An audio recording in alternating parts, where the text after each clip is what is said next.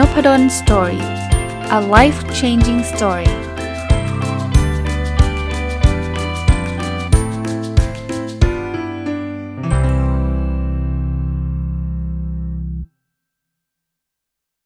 วัสดีครับ ยินดีต้อนรับเข้าสู่นพดล story podcast นะครับ อย่างที่ผมบอกนะครับ สัปดาห์นี้ขออนุญาตมาอยู่กับหนังสือเล่มนี้เลยนะครับ ก็ผมว่ามันเป็นเรื่องดีๆ แล้วแล้วมันเข้าบรรยากาศปีใหม่ ส่วน book review ท่านไม่ต้องกลัวนะว่า อาจารย์นพดลเขาจะไม่รีวิวหนังสือแล้วหรอ ยังมีหลายเล่มที่อ่านจบรีวิวแน่นอนนะครับ เรียงคิวมาแล้วนะครับ แต่ขอว่าเป็นเป็นเรื่องแนวแนวนี้ก่อนแล้วกันนะครับหนังสือ Getting Back to Happy ของคุณ Mark and Angel Chernoff นะวันนี้เอาบทหนึ่งมาฝากนะครับ จะเป็นบทที่มีชื่อว่าสัญญาณที่จะบอกคุณว่าตอนนี้ถึงเวลาที่คุณจะต้องเปลี่ยนละ หลายคนไม่รู้เนาะว่าเอ๊ะตกลงเราทำแบบนี้แบบเดิมไปดีกว่าไหม หรือว่า เราเราควรจะต้องทำเรื่องใหม่ๆ หรืออะไรเงี้ย มันมีสัญญาณอะไรบ้าง ที่บอกว่าสถานการณ์นี้เราเราน่าจะต้องทำการเปลี่ยนแปลงอะไรสักอย่าง มันมี 9 ข้อนะ9ข้อก็แรกเนี่ย เมื่อคุณรู้สึกว่าความกลัวเนี่ยมันมันหยุดยั้งคุณไว้ ผมผมพูดไว้หลากหลายตอนนะครับ ว่าจริงๆความกลัวมีประโยชน์ เพราะว่าถ้าเราไม่กลัวอะไรเลยเนี่ยบางทีมันเกิดเหตุการณ์แย่ๆเกิดขึ้นนี่เราเราแย่เลยนะ แต่ว่าหลาย ๆ หลาย ๆ ครั้งความกลัวมันมามันมากไปอะมันมากเกินเบอร์อะมากเกินเบอร์แปลว่าบางอย่างมันไม่ต้องกลัวขนาดนั้น เช่นเราอยากจะทำเพจอย่างเงี้ยกลัวอะไรอะคือเราทำเพจพังนี่มันเขาไม่ได้มายึดบ้านยึดรถเรานะ เราทำเพจแล้วไม่มีคนอ่านนี่คือเขาไม่ได้ไล่ไล่เราออกจากที่ทำงานใช่ปะถ้าอย่างนั้นเนี่ยผมว่าลดความกลัวลงเพราะว่าบางทีที่เราไม่ได้ก้าวหน้าไปไหนเนี่ยเพราะว่ากลัวนู่นกลัวนี่เยอะเกินไปไงลองมา list ดูก็ได้นะไอ้สิ่งที่เราอยากทำอะ อยากทำบอดแคสต์มาตั้งนานแล้วฟังอาจารย์นพดลก็มาตั้งพันกว่าตอนแล้วอยากทำแล้วทำไมไม่ทำอืมกลัวกลัวคนไม่ฟังอ๋อคนไม่ฟังแล้วยังไงต่อ คนไม่ฟังแล้วแล้วเสียเงิน 10 ล้านเออคนไม่ฟังแล้วจะถูกไล่ออกจากบ้าน หรือหรือยังไงอะ่ะมันมันมี point ไหนที่ที่จะทำให้เราแบบชีวิตเราแย่เลยถ้าคนไม่ฟังอะ่ะถ้าถ้ามันไม่ใช่เลยบางทีเราเรากลัวไปเองอะ่ะ ก็คนไม่ฟังก็ไม่ฟังนี่ก็ ก็บางทีทำแล้วมันไม่ work ก็เลิกไง ผมผมพูดแบบนี้นะบางคนอาจจะสงสัยนะว่าอาจารย์แล้วอาจารย์เคยไหมที่ทำแล้วไม่ work แล้วเลิกเพียบ ผมเคยทำ live Facebook แล้วคนคนฟังก็มีหลักแบบตั้งแต่ประมาณ 30 จนถึงร้อยร้อยกว่าคนนะไม่ได้เยอะนะ ต้องเรียกว่าไม่ได้เยอะ แต่พอทำไปแล้วมันไม่ใช่ตัวตนมากเลยคือคือเดี๋ยวนี้ผมบอกผมไม่ได้ไม่ได้ไม่ได้ว่าเป็นสิ่งไม่ดีนะทำ Facebook Live แต่ว่าผมต้องเตรียมตัวเยอะมาก เช่น แต่งตัวก็ต้องใช่ละ Facebook Live คุณจะมาแบบ เสื้อบอลวิ่งมาแล้วมาไลฟ์มันก็ดูตลกใช่ไหมเออกล้องเกิ้งมันต้องมี แล้วผมก็ไม่ได้ว่าลงทุนอะไรมากมายด้วย ผมก็ใช้กล้องธรรมดาที่ผมใช้สอนหนังสือเนี่ย เวลานี่สำคัญมากไลฟ์นี่มันต้องเป็นเวลาเป๊ะๆมันไม่ใช่บอกว่าอยากจะ live live เลย คือบางคนก็คงมีนะครับ ถ้าถ้าแฟนเพจเขามีคนเป็นเป็นแสนเป็นล้านน่ะ อยากจะไลฟ์เมื่อไหร่ก็ไลฟ์ไป คนก็ตามดูเป็นร้อยเป็นพันก็โอเค แต่มันต้องนัดไง แล้วผมอะพอนัดแล้วคนนี้ยากแล้วยกตัวอย่างนะ ผมคงต้องไลฟ์เสาร์อาทิตย์อยู่แล้วเพราะวันธรรมดานี่ทำงาน พอบอกว่าวันเสาร์เช้าเจอกันนู่นนี่นั่นปุ๊บเสาร์เช้ามีคนเชิญสอน เฮ้ยยากอะ่ะ คือคือคือพอเชิญสอนก็เราเราเรานัดเขาไลฟ์แล้วเราก็บอกต้องบอกว่าไม่ว่างใช่ไหมแต่มันก็ดูเหตุผลน่าเกลียดน่าเกลียดเนาะไม่ว่างเพราะติด Facebook ไลฟ์อะไรเงี้ยถึงแม้ว่าเขาเชิญสอนวันเสาร์จริง ๆ ผมก็มีสิทธิ์จะปฏิเสธอยู่แล้วแหละ แต่ก็รู้สึกว่า เออ พอไลฟ์มันไม่ใช่ มันไม่ flexible เนาะ อันนี้อันนี้ความเห็นส่วนตัวผมนะ ผมไม่ได้บอกว่าทุกคนไม่ควรไลฟ์นะ แต่ผมก็เลยบอกว่านี้ผมทำสักประมาณสักสองสาเดือนผมก็เลิก ตอนนั้นไลฟ์ทุกสัปดาห์นะสองสาเดือน แล้วก็พอเราพอเราเวลามันไม่ได้นะมันก็เปลี่ยนไปเปลี่ยนมาเดี๋ยวก็เสาร์เช้า เดี๋ยวก็อาทิตย์เย็น เดี๋ยวก็อาทิตย์เที่ยงแบบมั่วซั่วไปหมดเนี่ยคนเขาก็ตามไม่ไม่ไหวอะไม่เหมือนพอดแคสต์พอดแคสต์เนี่ย คุณไม่ว่างคุณก็ยังไม่ต้องอัดเดยเพราะมันไม่ได้สดไงคุณอัดเฉพาะตอนที่คุณว่างไง นะก็อันแรกนะ ความกลัว ผมเลยเถิดไปเยอะ ถ้าลองดูว่าความกลัวอะไรที่มันหยุดยั้งคุณไว้เนี่ย ถ้ามันไม่ใช่ความกลัวที่น่ากลัวจริง ๆ worst case scenario หรือเลวร้ายที่สุดเป็นยังไงคุณลองลองลองพิจารณาดู ถ้ามันไม่ได้เอ้ยจริงๆไม่เห็นเป็นไรเลยก็ทำซะนะครับ เปลี่ยนเปลี่ยนซะนะอันที่2เนาะสิ่งที่เป็นสัญญาณที่ทำให้รู้สึกว่าคุณคุณน่าจะต้องเปลี่ยนแล้วก็คือ ตอนนี้คุณคิดลบอย่างเดียวเลย คือลองลองจับตัวเองนะ ถ้าเมื่อไหร่ก็ตามที่คุณนั่งแล้วคุณนั่งจะคิดไอ้นี่เลวมาก ไอ้นั่นแย่มาก ไอ้นั่นเฮงซวย ไอ้นี่เฮงซวย คือคือคิดแบบนี้ปกติ ถ้ามันไม่ได้บ่อยนะมันเป็นเรื่องปกตินะครับ ไม่ใช่ว่าคนเรามันต้องคิดบวกอย่างเดียวไม่จริง เราคิดลบได้ เราโกรธได้ เราเกลียดได้ เราหงุดหงิดได้ แต่ไม่ใช่ all the time ไม่ใช่ตลอดเวลา ถ้าคุณเริ่มเริ่มจับสัญญาณได้ว่า เฮ้ยวันนี้ตั้งแต่ตื่นนอนจนถึงจะเข้านอนอยู่นี่ฉันไม่มีโมเมนต์ไหนเลยที่ฉันคิดบวกเลยนะฉันมีแต่แบบเลวเลวเลวแย่แย่แย่เลวเลวเลวแย่แย่แย่ถึงเวลาต้องเปลี่ยนแล้วครับ ถ้าเกิดอยู่กับแบบอารมณ์แบบนั้นนะคุณจะมีปัญหาทั้งสุขภาพจิตและสุขภาพกาย สุขภาพจิตที่ไปก่อนแน่นอน เพราะคุณคิดแบบนี้คุณเครียด คุณคุณไม่มีความสุขหรอก แล้วพอใจใจมันไม่สุขนะกายมันจะพังไปด้วยนะก็ถึงเวลาต้องเปลี่ยนนะ ถ้าเกิดคุณเอาแต่คิดลบอย่างเดียว อันที่3นะ เมื่อคุณไม่ได้อยู่กับปัจจุบัน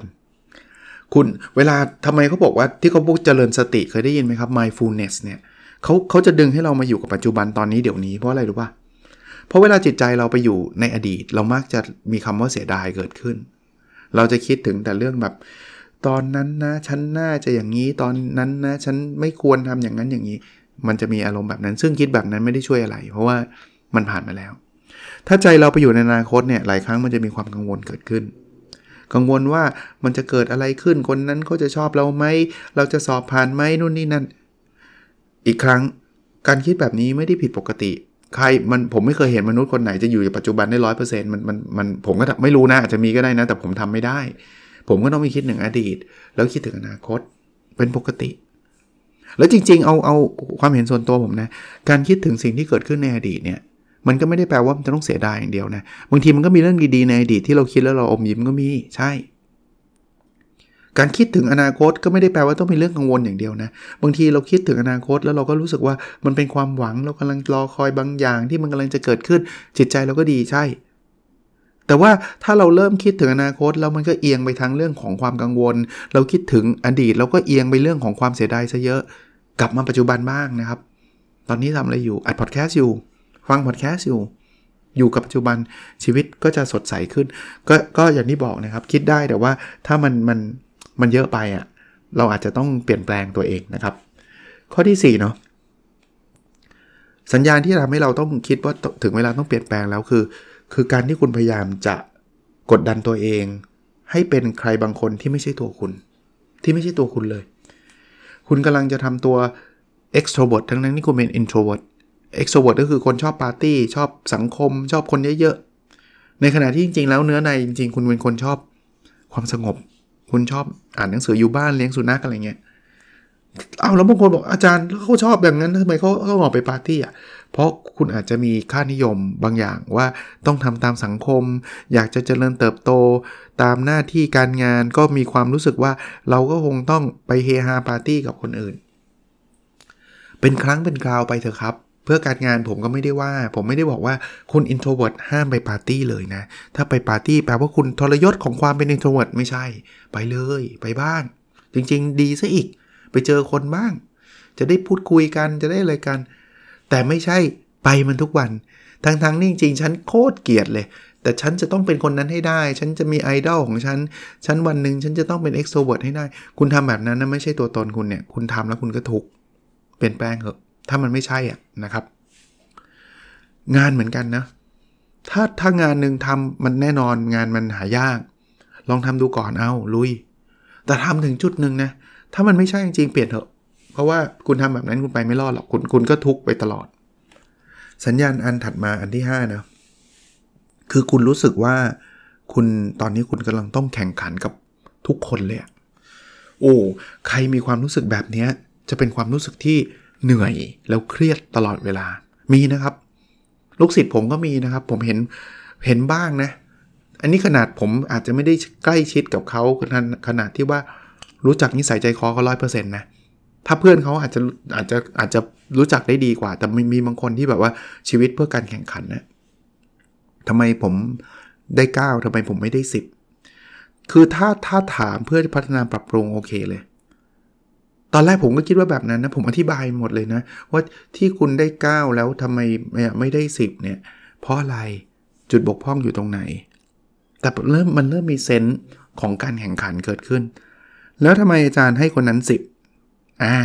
เราเริ่มรู้สึกแล้วว่าเขากำลังจะเทียบกับเพื่อนเขา เขารู้สึกว่าเพื่อนเขาเก่งน้อยกว่าเขา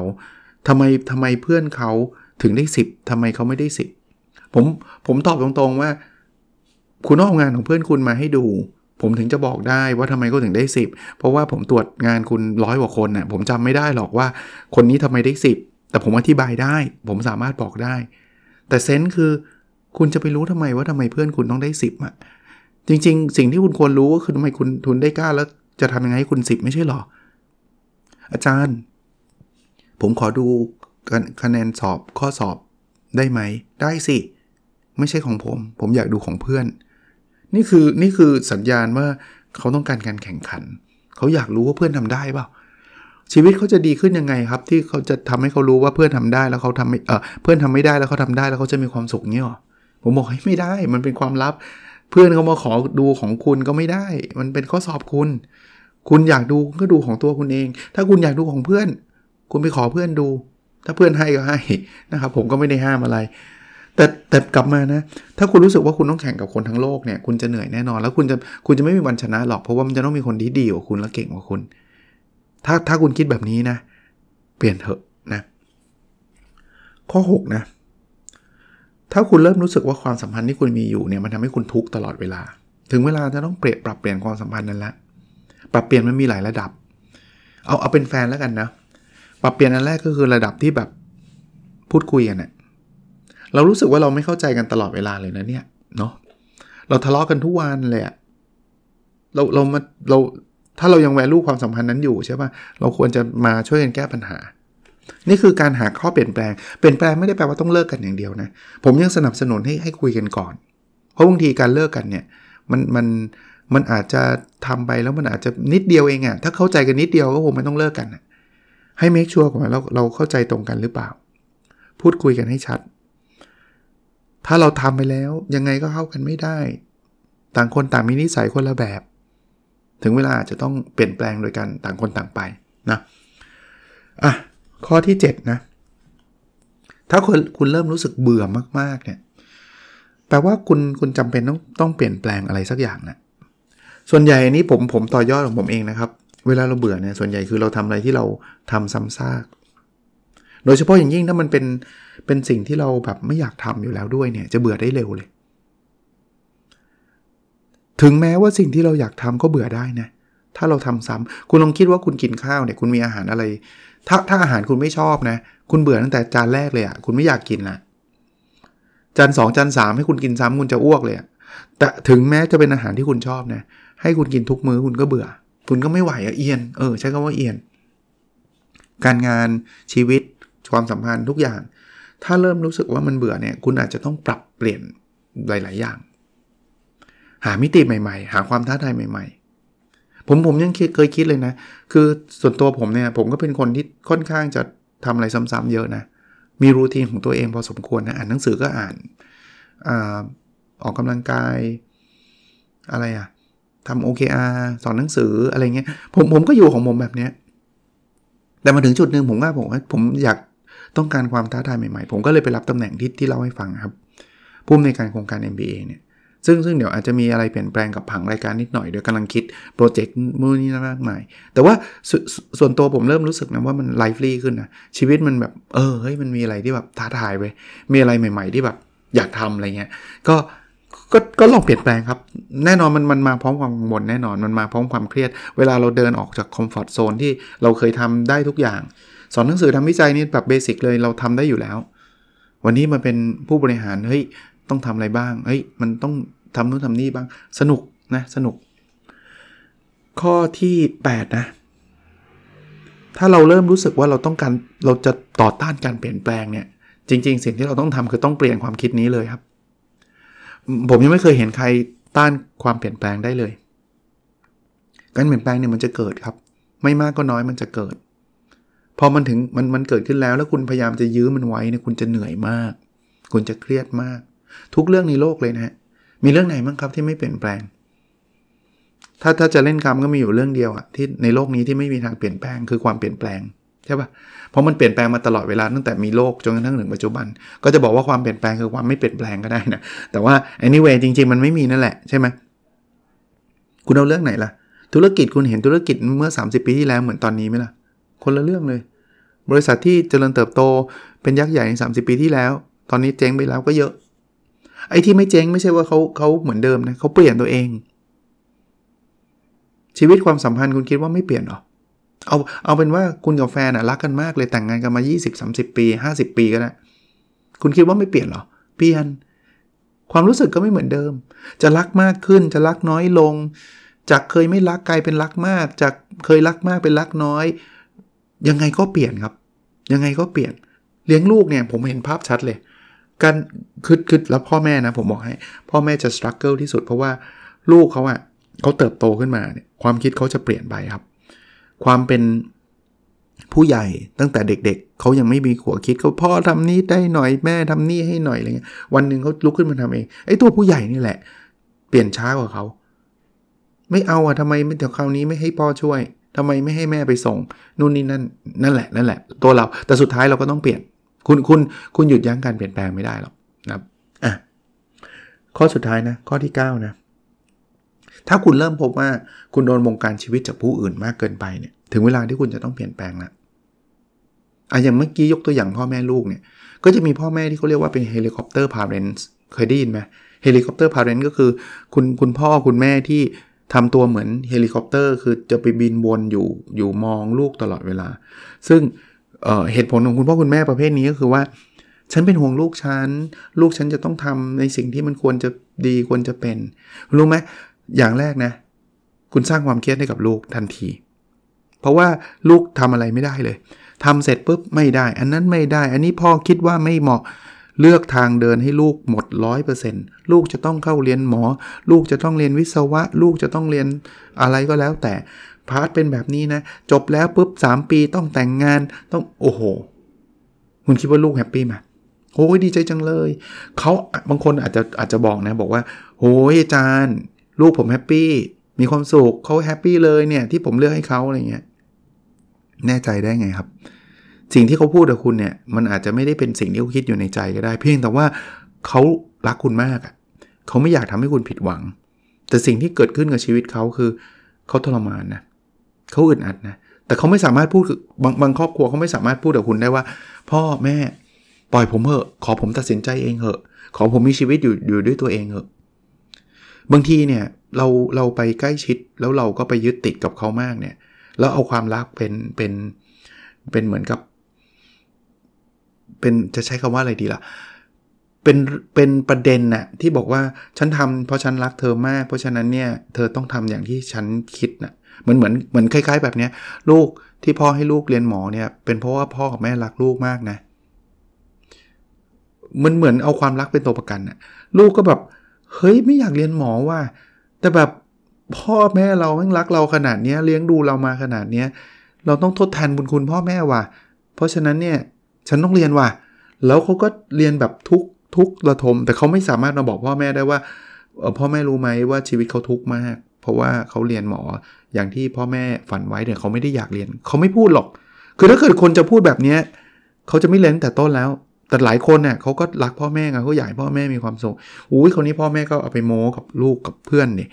วูดลูกฉันเก่งไม่เรียนหมอกลายเป็นความภูมิใจพ่อแม่เลยไอ้ลูกก็ขมอยู่ในใจเนี่ย เรา ถามตัวดีๆนะถามตัวเองดีๆ ว่าเราอยากให้ลูกมีความสุขแบบนี้หรอหรือมีความทุกข์แบบนี้หรอเนาะผมผมไม่สามารถจัดใครแล้วแล้วเน้นนิดนึงนะผมไม่ได้ against ความเป็นหมอใดๆนะทำไมอาจารย์ชอบพูดถึงเรื่อง อยากให้ลูกเป็นหมอจังทำไมไม่อยากให้ลูกเป็นเป็นเอ่อครูไม่อยากให้ลูกเป็นวิศวกรอะไรเงี้ยเพราะเรื่องราวในสมัยรุ่นผมเนี่ยการเรียนหมอมันคือมันคือ ความภาคภูมิใจอะซึ่งรุ่นนี้อาจจะน้อยลงกันแล้วกัน ไม่ได้ว่าหมอไม่เก่งนะ ผมผมชอบหมอมากนะ ผมเป็นคนที่นับถือหมอเลยนะ เอาตรงๆ แต่ว่าสมัยรุ่นผมเนี่ยเรียนเก่งต้องเรียนหมอ เรียนวิศวะอะไรเงี้ย ก็จะจะเป็นค่านิยมนะครับผมก็เลยขออนุญาตยกตัวอย่างนะครับ ไม่ได้มีประเด็นใด ๆ กับคุณหมอนะครับ จริง ๆ คุณหมอเป็นอาชีพที่มีเกียรติแล้วก็ยอดเยี่ยมมากๆนะครับ แต่บางทีมันบางคนเขาไม่ชอบจริงๆไงโอเค ก็สรุปนะครับ 9 เหตุการณ์นะที่หรือ 9 สัญญาณสัญญาณ 9 ประการนะที่จะบอกว่าถึงเวลาที่คุณต้องเปลี่ยนแล้ว อันหนึ่งความกลัวมันหยุดยั้งคุณไว้ อันที่ 2 คุณคิดลบตลอดเวลา อันที่ 3 ใจคุณไม่อยู่กับปัจจุบัน คุณอยู่อดีตกับอนาคตตลอด อันที่ 4 คุณพยายามจะเป็นคนอื่นที่ไม่ใช่ตัวตนคุณ อันที่ 5 คุณพยายามจะแข่งกับทุกคนในโลกเนี้อันที่ 6 ความสัมพันธ์ของคุณมันมันมันเริ่มแบบ ท็อกซิกเริ่มเป็นพิษ อันที่ 7 คุณเบื่อมาก อันที่ 8 คุณพยายามต่อต้านการเปลี่ยนแปลง และอันที่ 9 นะ มีคนพยายามบงการชีวิตคุณตลอดเวลานะครับ ก็ลองไปพิจารณาดูนะ ฟังดูแล้วไม่ไม่ไม่เห็นจะ work เลยวะก็ยังไม่ต้องเชื่อนะครับ เอาเอาสิ่งที่มัน work สำหรับตัวคุณนะ ถ้าฟังแล้วมัน work ก็ก็ดีใจด้วยนะครับ โอเคครับ แล้วเราพบกันในสดถัดไปนะครับ สวัสดีครับ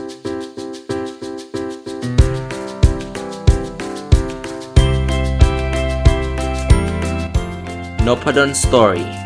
a life changing story